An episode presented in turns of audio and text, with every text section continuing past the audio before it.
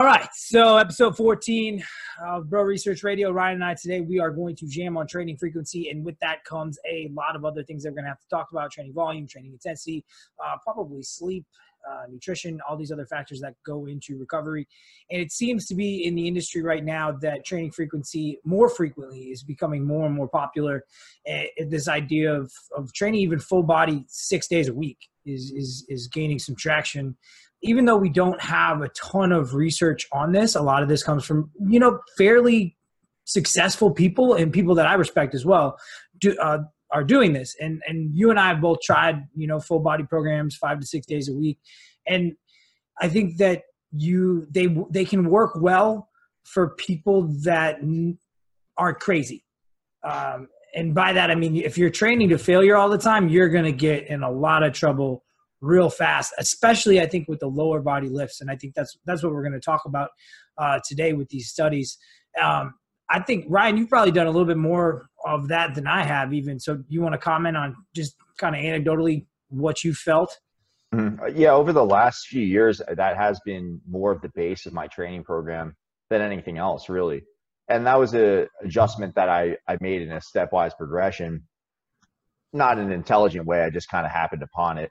Uh, wasn't something I really planned on doing, but it just kind of happened that way where I started as a, you know, typical bro doing five, you know, doing an arm day and a leg day, or not a leg day, a quad day, and a hamstring, you know, and separating things. And that worked well for a little while, and that stopped working after a while. So I continued to do it for a while after that. And then finally, I found upper lower and splitting things up between upper body and lower body. So getting a little bit more frequency started to get more results with that, and that eventually stopped working. So again, I continued to do that for a while, bashing my head into the wall, and then finally found like full body and, and started to eke out a little bit more from that. Now, there's a lot of things going on within that. You know, it's you can't just look at it as a well, you increased your frequency, so therefore you uh, got better. And it's not just that. Like there's a lot of things that we'll get into uh, that go along with that. But for me, as far as just the full body stuff, um, I, I found it a nice way to be able to distribute volume throughout the week without having any one or uh, two days being particularly taxing. It's just uh, a nice way of kind of uh, spreading out that that stress, which I think can be really helpful. The main w- way that I see it being helpful is uh, during something like contest preparation when you're uh, dropping your caloric intake down and you're not really trying to go after gaining more muscle. You're just trying to maintain it. And I just think that, um, you know, during a caloric deficit, you don't really have as much staying power within the workout. So you can only handle one or two big exercises before things just go to shit. Um, that was kind of my thought process going into my last season, um, and you know, continuing to use that throughout the season. But I don't know that it's uh, in itself is really particularly helpful unless you're uh, assessing all of the things that we'll talk about. Yeah, the the big bonus for me with training frequency and this this plays out in the research pretty consistently is this idea of uh, reduced perceived exertion. And so like if, if you spread this stuff out more instead of like and there also seems to be this if you look at the theoretical muscle protein synthesis response and muscle protein breakdown response, there seems to be this law of diminishing returns in terms of sets per session. Mm-hmm. So, in theory, like the meta-analysis that we have are not that this is kind of when we get into the research on this stuff this is where we really have to look at advanced this is in this particular vein of research we really really have to look at who are the what is the research in advanced trainees and what is the research in novice or even intermediate intermediate tra- in trainees? Because we wouldn't expect this increased training frequency to matter for them given that their muscle protein synthesis is going to be on for so long we're talking like they need to, need to train once a week and they'll be fine they're not going to have in terms of so training volumes can be low and training frequency can be low and they're still going to adapt. I think the only reason that you would take training frequency and training volumes up on them is from an adherence standpoint, from a behavioral psychology standpoint, just to get them in the gym, just to create that, you know, mm. that cue, that cue response reward. Skill acquisition, I could see also. Yeah. Beneficial. But, there's so much stuff that you can do in the gym other than those taxing sessions and that's kind of freeing if you like because if you're a personal trainer that's freeing because you can you can work on all this other stuff and maybe you have two maybe you get like you know eight quality sets a week but you only get those in two sessions and then that other session you can kind of just work on stuff. Mm-hmm. um, so it gives you a lot more freedom. Now when you get it, it then you get into the advanced trainees and and there's some wild studies. Like my favorite study is this is this one that came, just came out actually by out of the university of tampa and they had they this was the most advanced trainee population that i've ever seen. They had 11 ma- males who bench who 10 rm'd 106 kilos so that's like yeah, that, that's fuck, that's strong. Like that's like 235. I don't know if they were pausing. The yeah, that was the average. And like one of those dudes was like 10 rep maxing 150 kilos. So that these I mean that's that's you don't necessarily see that. And those just to give you some context. So those those guys they they did this in, they did 10 sets of bench and incline to failure. And and then they did it 48 hours later and their perceived exertion was significantly less on that second session, which is which is wild. They're like, no, that that's easy now. Um, I did that before. I did that before. I could just see him talking to me. Oh man, I, I, I wish I was there. I would have loved to be an assistant during that that study. Uh, was, I would have I would have loved to have been in this study. Like yeah. it was like like they had they had the forced reps, like the bad trainer reps. They yeah, had, they were yeah. testing everything. Yeah, uh, it's it's a really cool paper to read, and um and the and the amount of volumes that so their volumes stayed the same 48 hours later. So these guys were, if you're thinking about just just nailing the hammer, like just just hammering down the nail, like that's what these guys were doing. Like they probably could have just done this serious, serious, serially, and um, and so that's kind of what we see in in the research is even with on on especially on the upper body. It seems like when the upper bodies to me just is a lot more conducive to training to failure than the lower body hmm. um, from a systemic fatigue just doing this stuff and that's that's a little bit anecdotal um, but then we compare and contrast that to the moran navarro study uh, uh, 2017 out of finland and that one is the failure or not to failure study and and so you have this i love looking at these two studies together because you have this you have this kind of this anti-fragile study design where they're like out of out of this Wallace study where they're like, I'm just gonna throw all kinds of volume at you, and and they did well. And then you look at this Moran Navarro study, and then you read it, and it really does have this negative connotation. Like right away, you can you can tell the context of these authors. Like they don't they don't want the they want the failure protocol to do poorly. Yeah. Um, that, that that's kind of what they're after. You can read it. Um, and so they this is I'm just going to read this to you guys because this made this, I almost went bonkers on this. Uh, so they had 10 highly resistance trained men who volunteered uh, for, to participate in the study. They were 21.5 years old, uh, plus or minus four. So that means some of them were 17. Uh, and they had, somehow they had 8.2 years of resistance training experience. So they were started training when they were 11. And so this is what I want. Yeah. Dude, this is what I want people to read. And so they've been training for eight years, and their one rep max bench press is 90 kilos. That means they're one, like, that's pretty terrible. Uh, well, they might have not even gone through puberty yet. I mean, that's not fair. I didn't go through puberty until I was 28. That's true. That's your own doing. uh, so, but their one rep squat max was 105 kilos. So, but they said really hot 10 highly resistance trained men. Like if your one rep max back squat is 230 pounds, like you are not highly trained. And then you look at you look at what happened with this protocol and they did three sets of 10 to failure versus like then they did six sets of five. So it was, it was kind of volume equated at a five RIR and they weren't recovered in 72 hours and so this is kind of like oh don't train to failure you're it's going to take but even then they they got back to normal in, in 72 hours and their bench did a little bit better than the squats. But my big my big qualm with this study is i want to see their lifting data. So if these guys are doing three sets to failure on squats like i don't believe it. Like i if your one rep max is 106 kilos or 230ish pounds i don't think that you can really squat to failure yet. Yeah that like was I, that was likely the first time that they really squatted to failure if they did within that study. I mean, I bet you they racked the bar at like 0.35. Uh, yeah, like, that wasn't really. They didn't really talk about that so much. Like, what was the criteria for failure? I don't think that it was like actual failure. Was it volitional failure? I'm not That's, sure that they mentioned it. I didn't see it in there.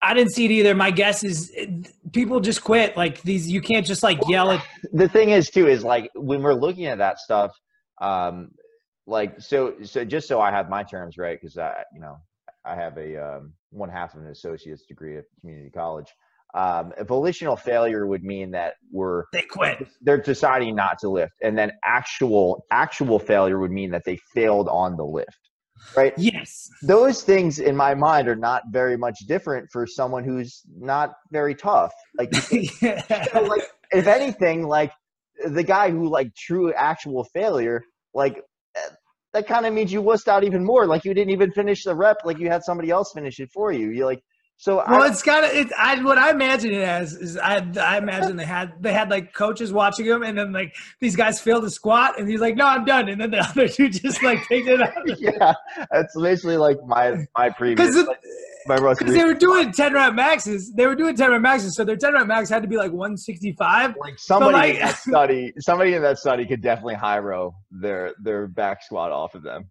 like Oh, for sure. oh so they were they were probably just like, "Take this, take this." please. Um, yeah. So I mean, in, in my mind, like it's those are things that you have to consider. Like when we look at that, I mean, it, particularly if they've been training for eight years and that's what their one rep max is, like they they they probably haven't experienced a whole lot of hard training. Uh, like and that's something that you have to consider whether they're they're going to volitional failure or, or actual failure or whatever it is. Like yeah, they probably have. That was probably the first time that they really trained very hard, and if they even did within if that they study. did, because it's Yeah. really hard. You And can't- it seems that they did, you know, because they were they were pretty sore after the workout, and and they were accustomed to these exercises. These, these were not novel exercises for them, so we would assume that they did train fairly hard, you know, within that study at least. But that could have been the first time that they've really done that, and yeah, that's going to result in a lot more soreness, uh, much more decline in performance than if you've never been exposed to that before. Whereas if you're in this this dream team study of of meatheads and and uh, what was it the uh, the Wallace study? I mean, those guys have done this shit before. Like they're like, duh, when can I do the force reps one? Uh, like like they, I'm like gonna they, do my eight RM and then have John pick it up for me. like those guys have been exposed to this shit before, like clearly, uh, and that's that's huge. That's it. That makes it a big difference. Like then they almost, I mean, at least from an RPE standpoint, they got better. The you know, what was it 48 hours after the initial Yeah. test? Yeah, mean, they, That's not very long. like oh. for 10 sets of, I mean, how many people do 10 sets of pressing within one workout? Like bench and incline, just I mean, like bench. That, that's a lot. That's a lot of work. One of the one of the protocols was a superset of you do a 10 rep max bench to failure and then immediately go to an incline to a 10 like- rep max. That's like the kind of shit that I want to do. Like, but I just, I'm afraid that someone's going to see me doing it. So like, if I could have someone telling me to do it for a research study, I would sign up for that shit twice. That superset group was the only that's the only thing they couldn't recommend. They had they had rest pause stuff, they had pre fatigue, but the superset one where they did that, I think that's something like we also ta- have to take into account too is like if you're doing a ton of metabolic work and that's the limiter, um, especially like total body, you could probably do those sessions successively because you're not. That's just more, especially if your cardiovascular system and your, your ability to buffer and get rid of that stuff.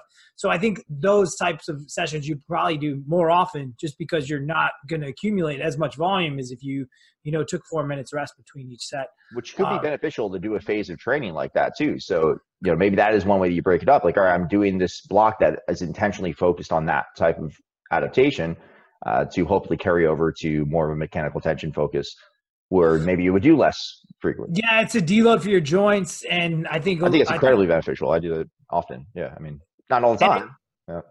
and it's low. Like I, I think the big thing that we see with those those blocks is if you do them a couple times a year, then all of a sudden, you know, your classic bodybuilding type training, or even train, or even powerlifting type training, like the RPE of that just goes down so significantly um, from a psychological standpoint.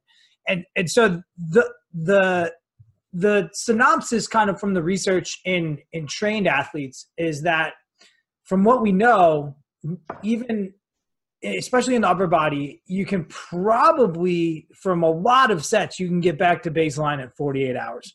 And this is going to be, there's going to be a lot of individual variability here. Um, but a, a, lot of this research is taken to failure. And so one, one thing that we don't have, and, and that's kind of, kind of the question that we're going to ask in December is if you stop people, especially on the big boy lifts. And so if we have a cutoff with trained people, so for that'll be 0.2 meters per second on the bench. And so if that means that we are going to probably get at a nine or one IRR.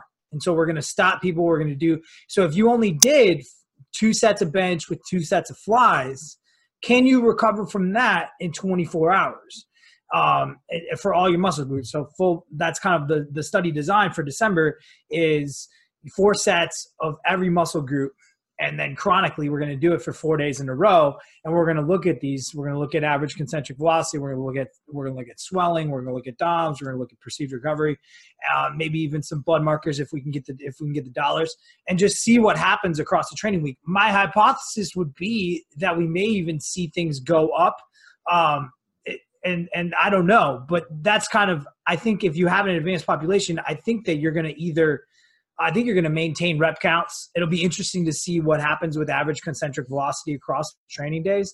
Um, but that's just something that we don't have a lot of data in.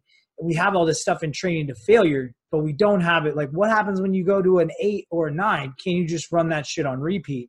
Um, yeah, I mean, anecdotally, at least acutely, there's a big difference. And I'm, I'm sure this is not even anecdotal. I mean, we see this even within uh, that Wallace study where they, they were adjusting the loads based off of how close they were to like they said they were looking for a 10 rm for every set essentially.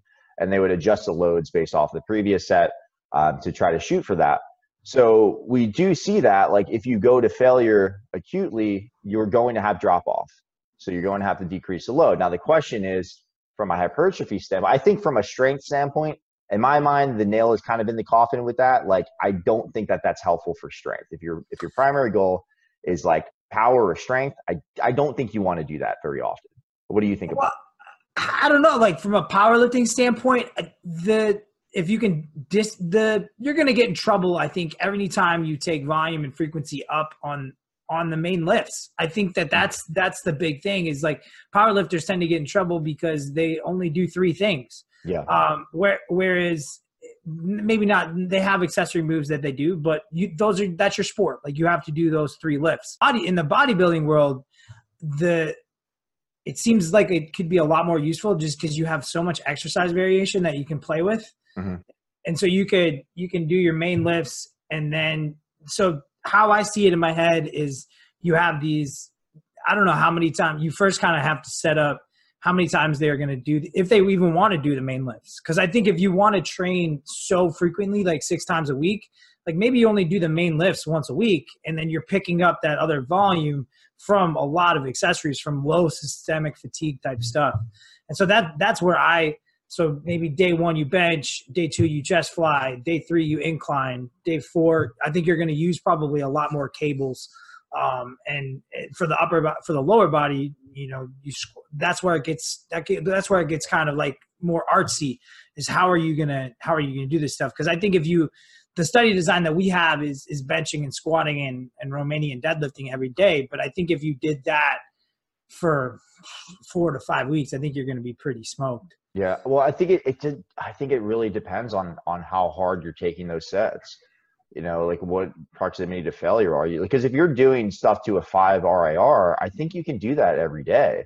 And I think that's what a lot of these powerlifters do that are on high frequency programs, at least during like an accumulation phase for uh, be- before an intensity phase, is they're they're doing pretty high frequency. A lot of them are low bar squatting, you know, four to five times a week. Um, but the RIR is just so low, and I think that that's better in a lot of ways. Like I think that if we're we want to maintain the technique and the skill of the lift, especially for something like that. And we want to maintain some degree of velocity and, and kind of save those lower velocity lifts for competition, really, or maybe the the few weeks prior to, just for some exposure to it. It just seems that like, you know, anecdotally, I've I've seen that the people that just love to grind on shit just never get stronger Like at some like when they're always always grinding, like you see that guy that's doing like asking random people at the gym for a spot every fucking week with the same weight on the bar, and they get the same number of reps, and it's always like, oh, man, like I think I got to change my pre-workout drink or something. It's like, dude, like just chill out, like you know, accumulate some quality work here you know so in my mind like i think it does it does have a lot to do with just that proximity to failure like the how much your technique is breaking down and i, I think that you know I, I, would love to see what that looks like the difference between like with actual trained people that actually know what failure is and that will train hard um yeah like could they repeat that over time could they do something like the protocol you're talking about like consecutively for weeks on ends I, I think what you would need to do is just throw in some other shit in there just to make sure that there aren't those overuse injuries of just doing three movements all the time. But I think if you stay far enough from failure, like you probably could for a while. Yeah, the eight, the the nine's going to be, I think, pretty tough on the lower body. Um, yeah, I, think, yeah. I think if you put it to an eight or a seven, um, then then you're then you really are co- chopping sets. When you if you're a trained lifter, you probably don't want to chop them. Uh, and that's that's from like a from like an athlete perspective. I think the research is pretty clear that you probably don't want to go into those zones. Like you probably want to stay at a six RPE or a four IRR. Move fast. Like you don't want to see huge velocity drop offs.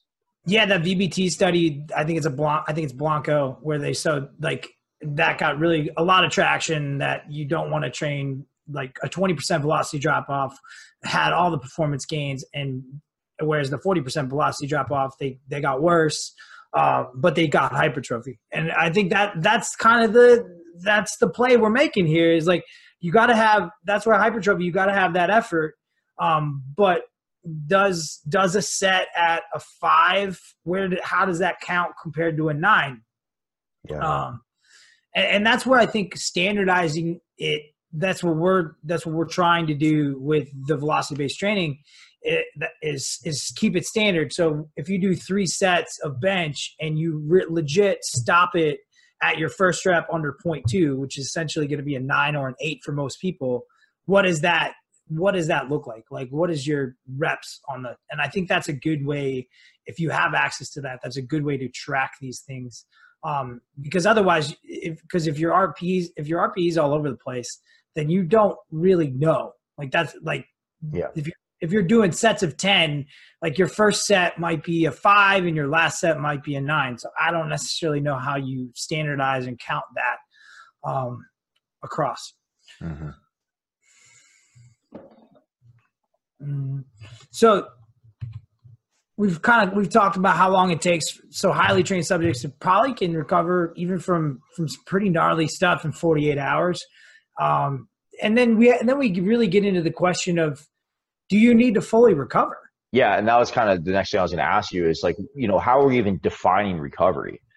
You know, what does that mean? Because if we look at like this, the study that you sent me, this is the the twenty. This is the newer one. Hold on here. The Belcher study. Um, yeah, of course. I, I, didn't write down the. Uh, Am I um, no, no, this actually the two, the 2000 study. Um, oh, that study's dope. Yeah, yeah. So, and, and I didn't write down the author. Uh, well, who is it?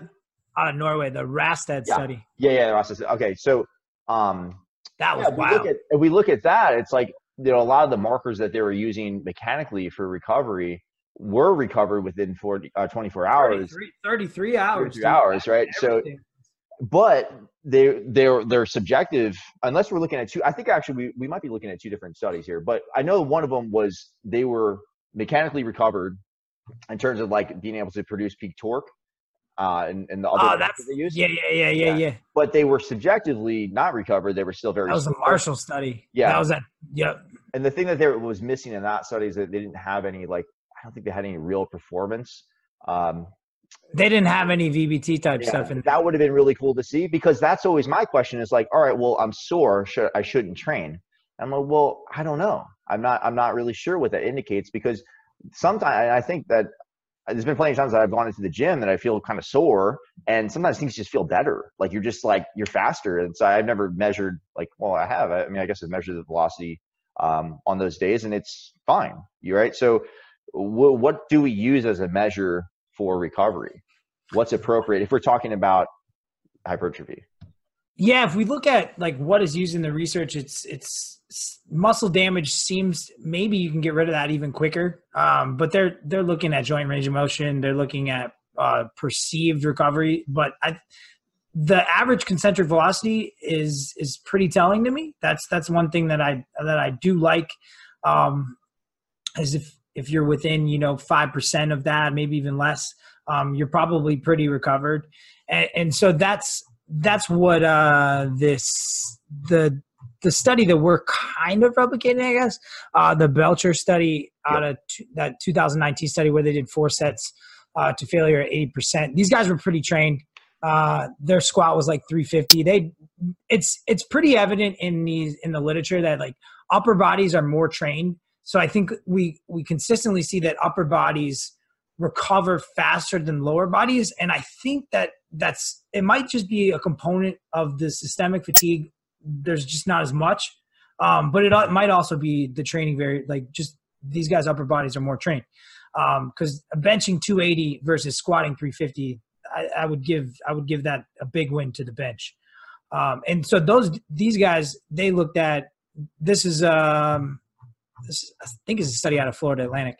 And so that was a that was a really solid protocol and and a big thanks to to those heavily trained individuals as they that was kind of tough. I would I would have had a tough time doing that study because they gave up a month of their lives. Yeah, yeah.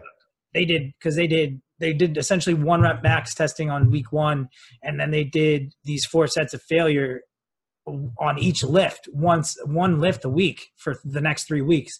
So they essentially gave up. That would be that would be a really tough study for me to do. I'd be I'd be chomp, I'd be chomping at the bit. Yeah, I think they let it. So they did it twice each week, right? So they had a squat, four sets of ten. On oh, they only did it once, man. They only did it once. I thought they repeated it uh, 96 hours later. Oh no, maybe they just took measurements. That was the last measurement, 96 hours later. Yeah, they yes. let they let them do some like some light training and the other two lifts on that last day. I probably just to yeah. keep them from going completely. Probably to keep them keep them from going crazy. Like yeah. they did those light exercise sessions. Yeah, I thought that was funny. But, but it's probably it, also a good thing from a repeated bout effect. Uh, yeah. Yeah, and to for sure, and to just like practice the movements. Yeah, yeah. Like you could like the the squat, the deadlift, and the bench on this one, like the swelling. That's that's also pretty pretty interesting. There's a lot of interesting stuff in this study because they there's actually some interesting stuff in the if we pull up the Navarro study too, um, just not even related to training frequency, but like the amount of swelling that they got in their upper body compared to their lower body was significant yeah. more, um, which kind of which is what we would expect with these with these big boy lower body lifts. I just yeah. don't I don't think you get the same muscular response. Would you think it'd be different with the leg press? I think it would. I think it would be a lot different. I, I just don't know that they're able to go to volitional failure four times in a row. I think like even on leg press, man, like I get some if we really go, if we really go to like yelling at each other in the ear and we really go to the like a death death rep, like I've you've seen it, like I've gone I've done a 20 rep max and then the next set is at 11. Like it's yeah. and I'm I'm doing the same I'm the concentric velocity on that next set is so i just think the cost of going to failure here is real high. Um and so the and then the the squat everything came back in 96 hours on these guys um for these are the two so self swelling average concentric velocity uh, but a big dip in in the bench press and then bench press came back um across linearly and so this was a this, this was a cool study design and they kind of had the the broad stroke answer of, of 48 hours. Um, but again four sets to failure on on bench squat and deadlift is is i don't think that i don't think we're necessarily going to train like that very regularly. Yeah yeah. Especially, especially on those lower body lifts. Hmm. um, let me pull up that that navarro study. That navarro study's got that that navarro study was pretty expensive um, they had they had some. They measured everything. Yeah, they had. I think that this one's uh, it's cool to talk about because of how much stuff they measured, and they're not very trained. Um, I'm gonna pull that up. Yeah, here it is. So they used MPV, not they. So if you've if you played with velocity stuff, they use mean. Uh, I yeah, MPV is a little bit different than ACV. Um, ah, maybe not. Maybe those are the same terms yeah, if they're using the concentric phase, they're just using a different wording. Um, and so their their velocity was back on on the bench press. Not so the three sets of ten was significantly more damaging than these other protocols. Um, I'll share this out, but the the thing that got me was this dude they had all these serum markers yeah and so they had and and this is something just because they have these markers i think it's really really cool. But you look at the am pm variations in testosterone mm-hmm. like, these are nanomoles per liter. So that like 10 is like 300 uh it's it's borderline like low. And then they're popping up to like 750 in the morning. So that's a huge window of testosterone, like based on time of the day, and that's kind of what we see from a circadian rhythm standpoint. Um, and then also you got the serum cortisol that's going to have a big AM to PM shift, so you can see it like AMs to PMs on these guys. But even their even their creatine kinase, like these muscle damage markers, seem to come down by 72 hours. And then if you look at the Belcher study, where they're a little bit more trained they I think they're I think their um, muscle damage markers were down with pretty fast. Um, let's look. Yeah, their LDH markers were back to baseline at 48. CK mm-hmm. was back. CK was back to baseline at 24 hours. Mm-hmm. Um, and so that that kind of these guys were only doing one thing though. They weren't doing the Moran study was squatting and uh, benching. So that's something to take into context. Um, but I don't know that that's a big thing from a muscle damage standpoint. We're never chasing muscle damage, anyways. So I think when people, a lot of people use it as like an, uh, using DOMS as an indirect measure of, of whether or not they're recovered and, and whether or not another bout of stimulus is going to be beneficial for them. And I'm not really sure. Like, I, I, I don't really know how to, and just I mean, I don't think that you or I, I mean, I know I don't, and I'm pretty sure you don't. We, we don't take the day off just because we're sore. Um, and it seems to work just fine. Uh, so I, I, don't know. I mean, it's, it's, it's so much, I think there's more that goes into soreness than we're probably aware of. Um, because it does seem like there's some, uh, like a very easy stimulus of something that's novel can make you very sore. Um, you know, so what does that indicate?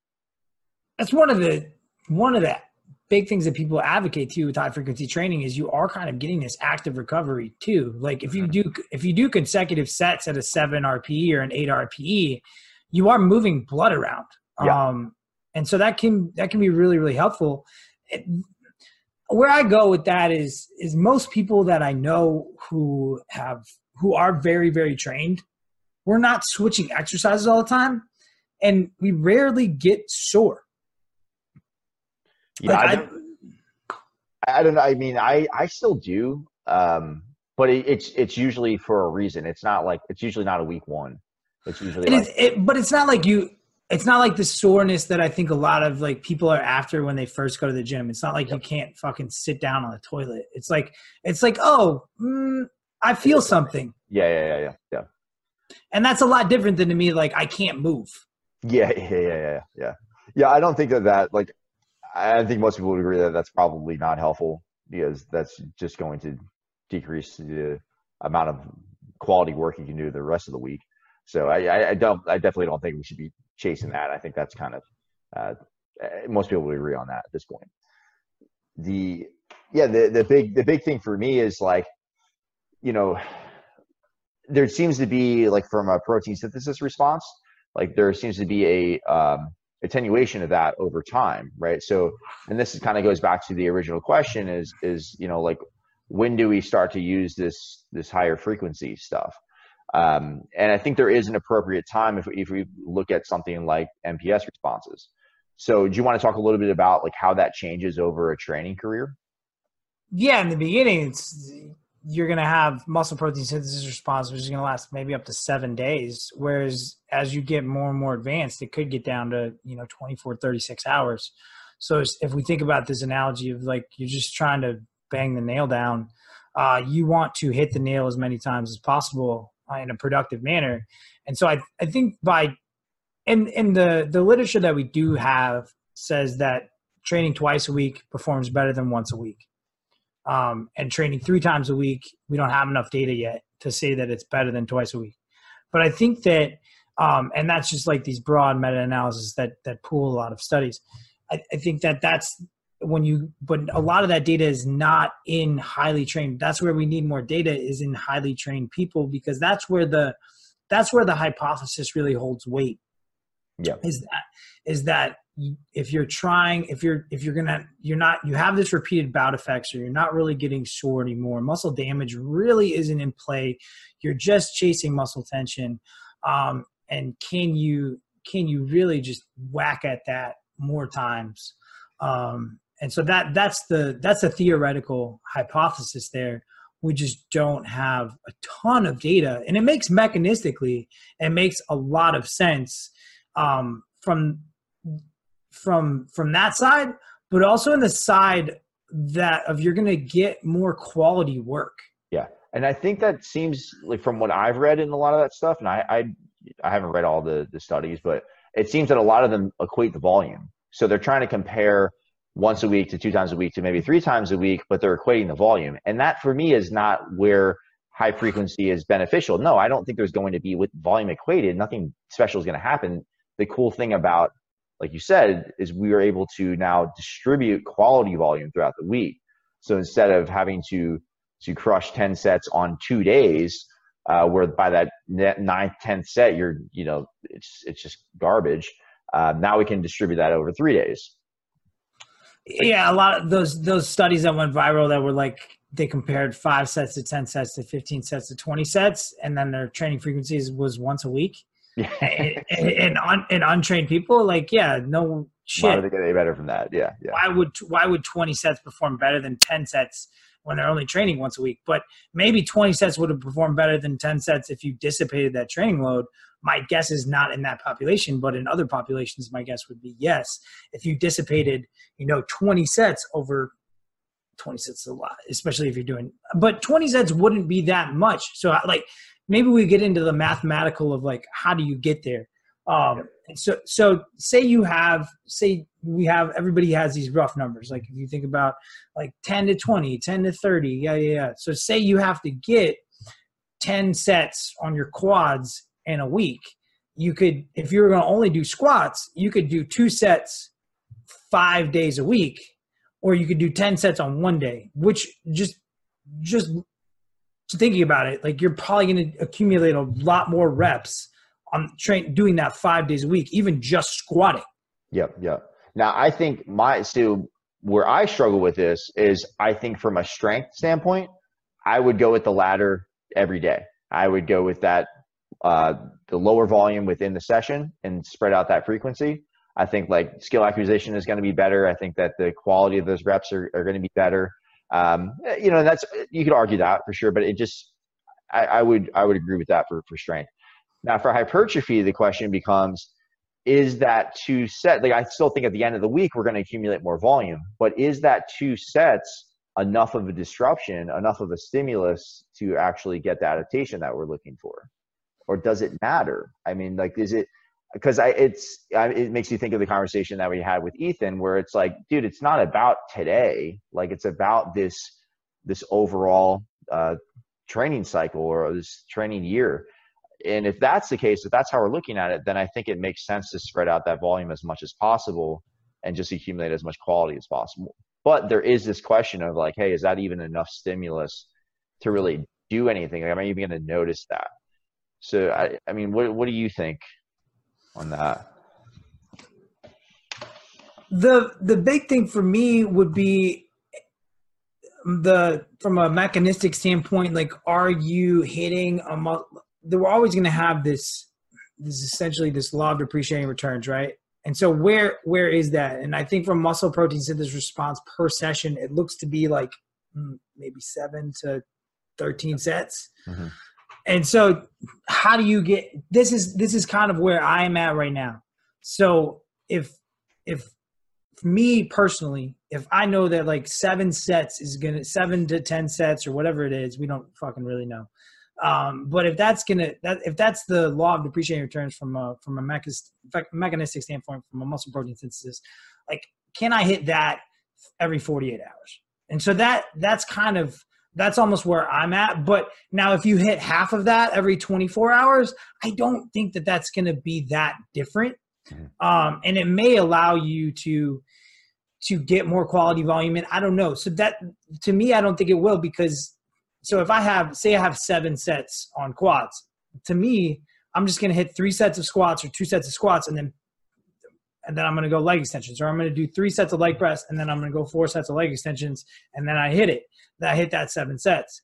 Um, and so I'm just trying to do that repeatedly every 48 hours. If I'm doing if I'm doing bench, then I'm doing three sets of bench or three sets of incline bench, and then I'm doing three to four sets of cable flies, um, or something, or some kind of machine press or something to pick that up. Mm-hmm. And so that that's kind of where I'm at. But I think that you could do, I think that you could do three to four sets. The a chronic the same thing. And i think you would just doing this stuff i think you would get more reps. Like if i benched on day one and then i did my flies on day two i think that i would get more flies um, on on day two. I think for, if you're thinking about just the amount the accumulation of volume um, and mechanical tension i think that you are always better breaking it up throughout the week. And then you really get into what we talked about what i talk about with ethan all the time is like most of these problems are logistical problems yeah, and yeah. and and I don't want to train my whole body every day of the week because I lower body for me personally I have to get up for those sessions a lot more than upper body. Like I could train, and I, I don't think I'm alone in that regard. It's like I could train upper body every day, and so I got shit to do. And so like those upper body, those lower body sessions, they take a, they take more out of my day. Um, they take more, they take more mental prep time. And so if I had to train lower body, maybe not if I use. I think if I did it right, I wouldn't wouldn't it wouldn't matter. Um, and and I might play with that. I might do some. We might do some five day a week or six day a week full body training. Um, but I I'd have to use a lot of accessories. Like I I don't think I could do big boy lifts every five days a week on my lower body and not have that not have me kind of get to the point where I don't like going to train. Yeah, I don't know yeah. if that makes I don't know if that yeah. makes sense. No, I think it does. I think a lot of people would fall into that camp that that's like the the initial reaction. You know, that was my initial reaction with full body training. I'm like, dude, I gotta squat like every day. Like, I mean, I like to squat. Like, I like things that are hard, but fuck, man, like it just takes. I care about it, so it takes a lot goes into it. But I I think that at least the way that I've structured it, and uh, that I see a lot of the more intelligent people doing it, it seems like there's still like big stimulus days um, and then some days, like you're describing, like, you know, where you are going in, like, all right, you got to do legs, but like maybe you only have to do three sets of lunges or something, which are hard. They suck, but it's not like, it's not the same as getting under a bar where you're like, man, this thing could crush me. Like I could die. And, you know, that's how I feel when I squat. And that's usually what it looks like too. Um, so yeah, I think that if you are structuring it in a particular way, like you can dissipate some of that stress and that mental energy that goes into it. And I think I lost Ben. Is Ben back? Benjamin. Um, I could just go through my monologue for a while. Um, could just talk about my youth, how I got to where I am today. Mm, hopefully, no one has to listen to that. Hmm. Should we do a posing seminar while Ben's gone? Uh, was what the people want. And no, no Ben. Benjamin. All right, so we're going to talk about lat spreads today. Now, for those of you who don't know what a lat spread is, you can turn this off. For those of you who do want to know what a lat spread is and want to perfect your technique, uh, there's a few key things that you need to know. For one, you need to have lats. Uh, if you don't have lats, then again, you should probably turn off this video. Now, a lot of you are hiding your lats. Some of you, like Ben House, may be trapping your lats out of your lats. And what I mean by that is you're very proficient in the crab pose, uh, but not so much in spreading the lats. So you kind of walk around like this. Okay, you're hiding your lats. You don't have any lats, okay, but you got lots of neck. Well, who wants a neck? I'll tell you who wants a neck. Jeff Nipples wants a neck. You know what, Jeff Nipples? Why don't you go ahead and train your neck, and I'll be over here getting huge, training my back, or at least looking like I do. So now the key to having big lats is that you just got to do a lat spread all day long. You actually don't even really need to have lats. You just need to look like you do. The key to this is you want to optimize the amount of lateral expansion between your left arm and your right arm. Uh, see what I mean? Now, if my hands are too close together, I have no lats. Bring my hands apart, voila, I've got lats. Okay? Second key, you never want to walk through a door straight on. You always want to turn to the side, even if you can fit through the door straight on. Because you may not look like you can't fit through the door. Oh, uh, anyway, uh, Ben's back, so we'll continue on with what we are discussing, and we'll leave that for another day. I think if we really look at the literature and then just time in this field for both of us, I think if the more advanced you are, the faster you're going to recover. Um, especially if you're not changing your exercises all the time, which you're probably not. Um, you're not seeking novelty anymore. You're seeking mastery, and so then I think you've deserved the right to train more frequently, and it might. And then it then it really becomes to me these are areas where we don't have a ton of research. We don't know, um, and it really just becomes a, a matter of personal preference and a matter of adherence. And so maybe in your life you could do five or six day a week full body training for a good block and then you need to go up or lower or something like that. Uh, and so I, I really think a lot of this stuff comes down to logisticals and then look at it even inside inside your own workouts. Like if you do if you do bench and then you do an accessory workout for an accessory movement for your chest how much is that reduced and mm. then and then just play with it like on the next on that next day. Like what happens if you if you mess with that? And my guess is, is that you'll get a couple less reps. And and my guess is that those rep you'll get even less reps on lower body. So that's that would be that's kind of a hypothesis that we, we need to test.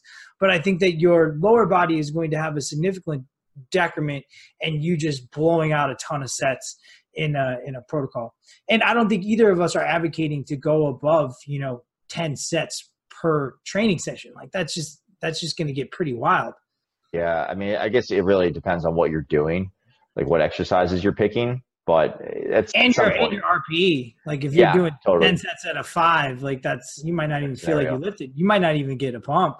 Yeah, yeah, yeah, yeah. Yeah, I think that you have to just look at it over a training career, just like anything else, just like increasing volume. You know that it, it may become something that is is kind of necessary just logistically at some point, and it does play well in with volume. I don't think that in itself it's anything special. It's just that it allows you to do more quality work throughout the week. Now, do you do that all of the time?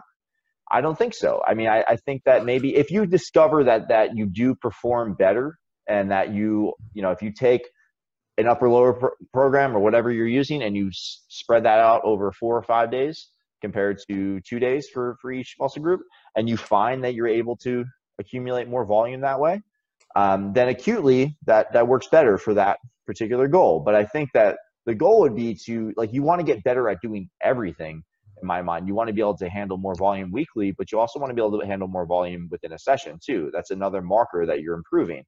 So I, I don't think that we want to be like, oh well, you know, I have a two reps drop off if I do three sets. So I never want to do three sets within a workout. Like, well, no, you actually should probably figure out how to be able to do three sets without any decrement. So then you work back. Four and five. I think, I think like think being so. able to do, I think being able to do four and five sets of, of squat and bench just from a, just from a training standpoint, I think that's, you should have yeah. cycles that do that. At, at a, like a, uh, some, you know, figure out where you have to be. Like maybe for you to get five sets of five just because it's popular. Maybe you have to start by doing at, at a five RIR right now with a given load. Um, but then maybe you progress and you're able to do more weight and you're also able to start that first set at a six and then you only finish at an eight RP or, or uh, i I'm using RP and RIR interchangeably here, but um, yeah, you may find that you're able to handle more hard sets within a workout. I think that's a good thing. So I think that you want to just use different phases of training figure out probably what's the the best base for you for for the next year or something. And then every now and then maybe you mess around with these these different training frequencies and and just try to go after different different goals. And i think we also have to be realistic with with our with ourselves. I think a lot of us don't do that and that and you probably have different muscle groups that are different training ages. Yeah and so you might not need so i've i've played with like five days a week upper body three days a week lower body. Like these are things that that i've played with because my upper body is probably closer to my i mean it's probably well past my myogenic potential. Uh maybe not but the my my there's just not a lot of runway left. I think i have less runway on my upper body. It's more trained than my lower body especially because me personally i haven't done a lot of lower body accessory work ever um, and so that that to me is and that's where the logistics and personal preference i think come into play. And if you so if you really like doing something and you like training often then maybe this high frequency training is going to work really really well for you. Um, but if you like uh, some people it's probably not going to work that well. Like if you love smashing yourself and you love getting gnarly pumps then you're probably gonna leave the gym like feeling like you didn't do anything. Like you're yeah. you're gonna you're gonna be like, oh man. Yeah, it's fine. That, that's exactly my experience when I first started doing it. And over time, I became I just started to just shift the goal and everything. And uh, but I still like now it's like my base generally is is a full body plan. So when I get to do upper lower splits, it's like I'm so excited like I'm like I'm gonna go like I'm not gonna be able to walk out of the gym. It's gonna be fucking sweet. Like and I like I like having like getting a pump, you know, eh, like where you can't like you know shampoo your hair. Uh, like that's pretty sweet. Like that's fun. Um, so eh, yeah, I mean like that, that gives you just I think again psychologically just having these different times uh, or different training focuses are, are really good. I think that's really helpful. And you probably work on just thinking about it, I've never thought about this before, but like if you're working on training frequency, you're probably also working on like movement qual. I think we're always worried about movement quality, but I think even more so, you're you're thinking about that stuff there, like how much quality volume can you accumulate, um, and it makes sense that like that you would put the predominant like you're a masochist. It makes sense that you would just like do just the tip training um, for the majority of your life.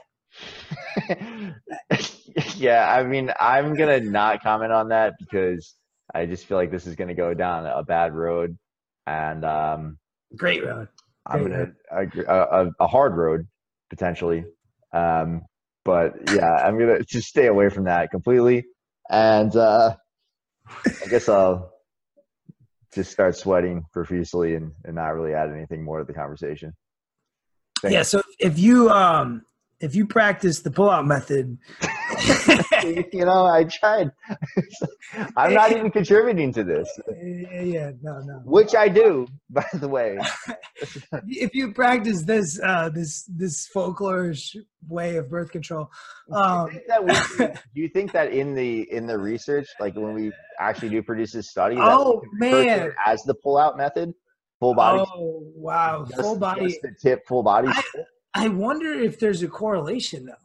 Like I bet you, I bet you there there would be. Oh, so the people that can't pull out are, are the people that can't do full body splits. So that might be a, oh, dude, a proxy dude. for whether or not you're prepared for high frequency training. Uh, like for instance, if you um, got your wife pregnant with an IUD in, um, then you probably are not going to do well full body, Benjamin. Uh, yeah, no, it's definitely like I'm going to feel cheated. Like I don't want to feel cheated. I use it. I use I use the leave it in method. Listen, I have I have invested my three minutes to this session, and I want to get Exactly. That's what I say. To my, that's what I say to my wife too. I've invested the three minutes in this session.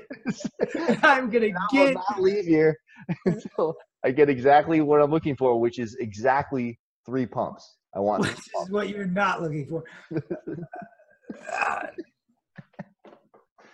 this is good. This went in a good direction. But I, I think um, the the key here is that you need to assess yourself first, and then assess your training program, and hopefully the two will come together. Yeah, and there's there's honestly going to be different personality styles that.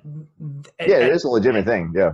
At, at this point in your career, maybe you're not ready for that, or like from a community standpoint, like you have to get like you're never going to be able like if you're like me and if if i get in those circumstances where you know there are a bunch of people training to failure like i'm going to train like there's no way i'm not going to i mean I've, I've gotten better and better at that as, as i've gotten older but if that's your training group and you guys do train to failure and that's that's kind of what you value you know then then doing a lot then being the being the being the guy who's going to pull out uh that's that's may not work very well for you but then you just all you have to you have to realize that there's two things that are going to increase the amount of time that you need to recover training to failure and increasing sets. So if you do do both of those you may only be able to train your you may only be able to train legitimately your one body part maybe one which is what a lot of these guys do yeah.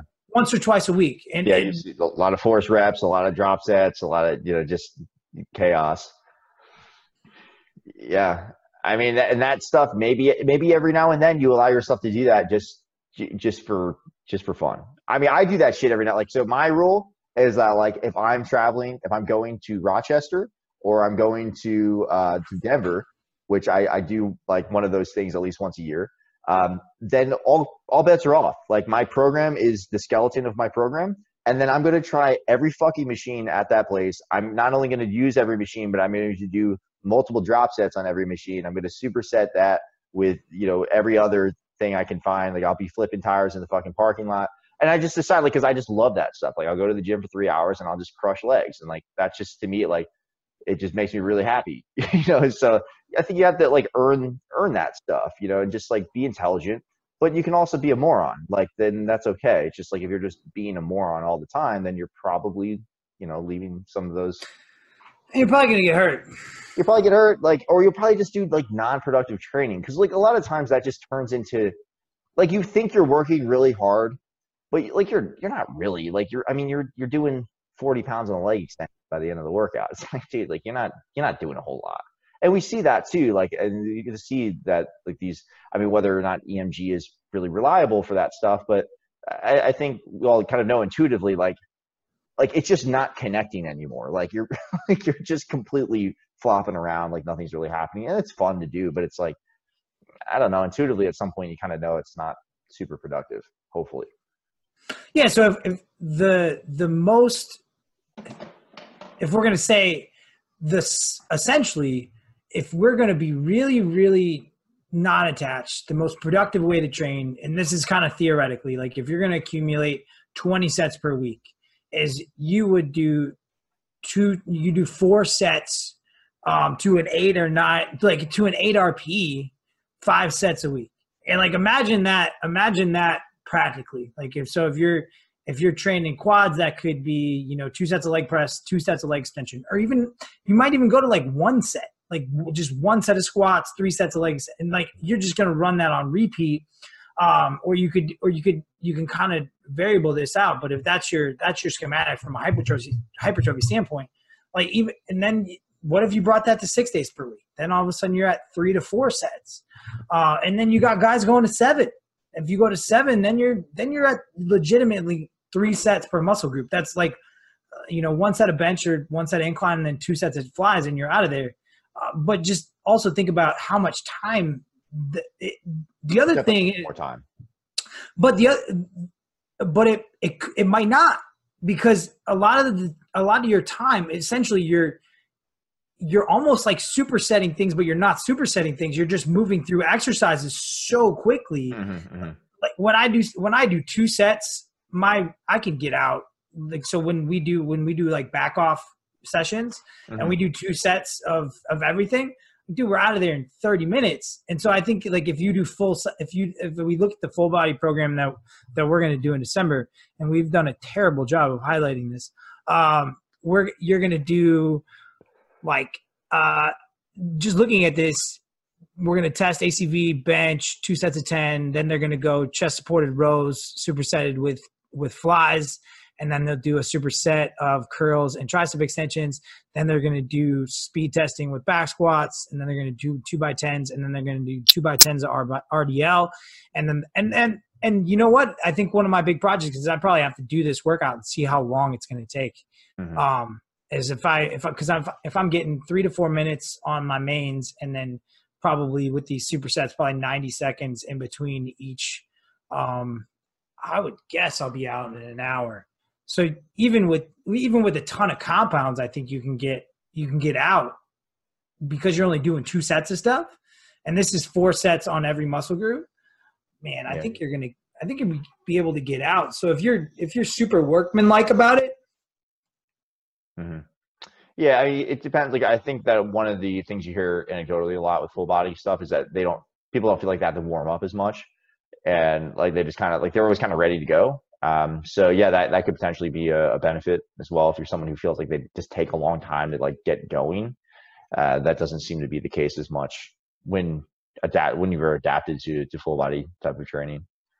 And that's that's another that's another thing that we don't have a ton of research on is like exercise order. So that's something I'm really really curious about is if we do this if you do this full body training, like my my hypothesis would be is if you started with lower body and then went to upper body, you're going to be smoke showed. Yeah, it's funny. Like I I think most people say that and most people think that. I kind of feel the opposite, just for myself, because like I'm just thinking about squats the whole time I'm bench pressing. Like, really? I, I hate doing bench first. And I also think just like if we want to get into like biomechanical stuff, like I'm I I bench with a pretty significant arch. So if I have to go from benching to something axially loading, then I have to like kind of reset that whole thing, and it's a pain in the ass. And um, you know, not that I'm laying there for 30 minutes doing breathing drills or something, but it's just like I have to get out of that pattern. Um, and but it, for me, it's more like I'm I'm thinking about squatting, like because the squat sucks. Like the squat, like I'm gonna have to get like very prepared for that, um, and not so much for the bench press. So I don't know, like you know, it's anytime that that's an easy acute research question. Yeah, yeah, like, you figure that out. Yeah, from like a study design standpoint, like you just cross over. Um, you have people see which one they accumulate more reps in. Yeah, um, it's it's a pretty easy study design, and I'm I would guess that just like any study, you'd have individual variability. Yeah. Like I, I, in my mind, I almost think like I, I don't, I could, I would just do that upper body session, and that would almost be like a a warm up, and I probably wouldn't even. I'd need like two sets of warm up for my squats because I already got a bunch. I already got a bunch of blood moving around. Um, so that that's kind of the way. It'll be interesting to see how how people what people think of it. Um, I think it'll be I think it'll be pretty novel for a lot of people. We're gonna have a we're gonna have a an acclimation period of like five weeks before it, so they're not just coming in here and going to four to five days of this straight in a row. that's really key. Yeah, because I, I, don't think we learn much when there it's just a completely novice uh, novel stimulus. You have to you have to have a run in period for sure. So yeah, that's part of the studies we're going to give. It's a it's a four to five week plan. I think beforehand that just kind of acclimates you up to to being able to handle that. So it's it's no longer novel by the time you get to the the study.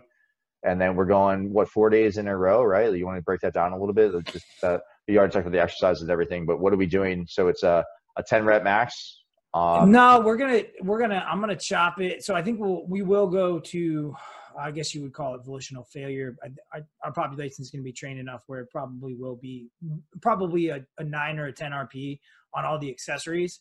On the bench, we're going to cut that at the first rep under 0.2. Mm-hmm. Um, and, and so they're going to do they're before they bench they're going to do average concentric velocity training. They're going to do two reps at whatever they're going to do for whatever they do for 10 um, and they're going to do one rep and then another single for max speed. Um, and that's kind of thing that's one of the main markers that we're going to test serially. Uh, and then we're also going to test we're also going to test rep percentage across the sets like so like rep performance. And so and and they're going to know that. There's no way to essentially blind them to that. They're going to know you can't blind them to how many reps they're doing. Hmm. uh, and so then and i'm not i'm not mad about that carrot being in front of them. Like yeah go beat yesterday go beat yesterday. And so and we have the velocity. That's one of the big things is is, is we want that check system because if you don't have that check system and you're not accounting for rpe then someone might beat their rep performance the next day but if they didn't go all out on the first day they can kind of game the system yeah yeah yeah and and so the velocity allows you to see that. Nope, first rep after point two, you're done. Um, and it also, it also, I think it one of the big things that that when I coach people is you set up those last reps to me with your first reps. So if you're not taking those first reps seriously and you're not moving them with the max amount of speed, you're going to hit grind. You're going to hit grind city faster. Um, so make those first reps easier, and I think that's one of the the big things that the that seeing the velocity, especially on those big, uh, especially on the big lifts, will do. And then you'll go, then you'll go into the supersets of your of your um, of your support of your accessory work, and then you'll come back, and then you'll do the same thing on back squat or front squat. We're going to let people pick or safety bar squat. They can squat however they want. The research is pretty clear that like that doesn't necessarily matter. Um, so whatever they whatever they've been doing, they can pick the squat that they've been doing, and that's whatever squat they'll do. Um, then we'll do RDL. I haven't decided RDL. I don't know the deadlift doesn't have as much research as far as like velocity stuff. Um, and I don't w- want people grinding deadlifts. Mm-hmm. Um, so I, I think what it'll, I, I'm kind of undecided of what we probably will do it just to collect the data. Um, was, but I think it might make sense just to do like an elevated conventional deadlift. So they're not, cause that's usually when things go wrong. So it's almost like we get we have very consistent depth every time. Like we know we're hitting the bumper plates, we're stopping on the bumper plates, and then it's it's really just the hinge. It's like no, because that's really where things go wrong. Everybody can pull from ele- uh, you know some type of elevation. When they get lower that. That's what I've thought about too. Is like how do you like some people like how do you standardize the RDL? And I think you do standardize it like with with a plate. Yeah, um, yeah.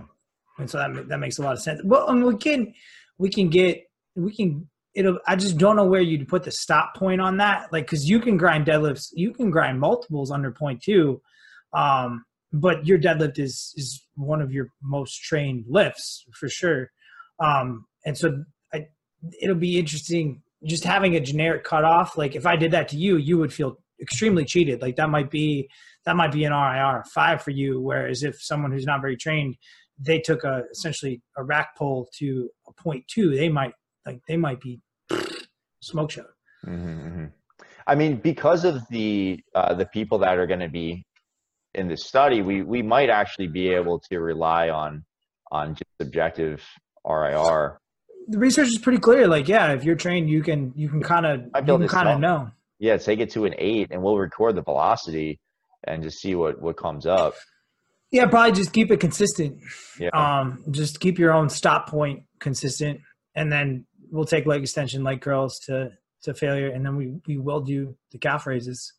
Um, a lot of cap raises to make up. Yeah, it's gonna. Dude, be, I've been I've been I've been hitting seven sets, seven sets. All right, okay. Seven sets three times a week. I'm starting to get the calves by Evan. Damn, calves by Evan. They're check coming out, in. Check, check him out on Instagram at his, calves by Evan. He hasn't changed his he hasn't changed his handle yet. It's, it's just uh, it's still Echo patient. Um, that doesn't. I mean, how do people even know that's about calves? I mean, it doesn't make any sense. He yeah. hasn't. He hasn't done a good job of. It's about as really, bad as Le Fit. It's not as bad as Le Fit, but it is. it's yeah, it's not, but it's pretty bad. Now that you're studying, now that you're studying Spanish, it makes a lot more sense. La cure, yeah. Yeah, except for I, I made the cure feminine, um, which doesn't make a lot of sense. Like cure, maybe, but then it's just, I don't know. I'm probably just gonna change my last name to look here? Uh, Smith or something. I don't know. I look more no, like Smith. No, you should definitely change it to L A Q L A Q U R E. so it's not even the same as the Instagram handle. It's just it's just closer. I think that I think that makes a lot of sense. Yeah. Um, yeah. No, some the Frenchie's Revolution. Um, so now that's day one, right, of the the study. So they come back and they do that again, right? day. They do that like clockwork. They're doing that. Then they they wake up in the morning. Uh, we measure cell swelling every day, or we measure muscle swelling every day, which is going to be kind of cool. I'm I'm really curious to see like, can you maintain a pump? Like, what happens to the pumps? Um, it will maybe we'll do arm circumference after. That'll get people excited. Like flex arm circumference after, flex arm circumference before, flex quad circumference, because um, those are a little bit easier to do than the the the ultrasound, but we'll we'll have the ult. We're not gonna do lat with lat to lat. well, I, I, think that I think we do all of them. Yeah. Uh, I think I think I think we pull out the tape measure every session, yeah. record as much data as possible.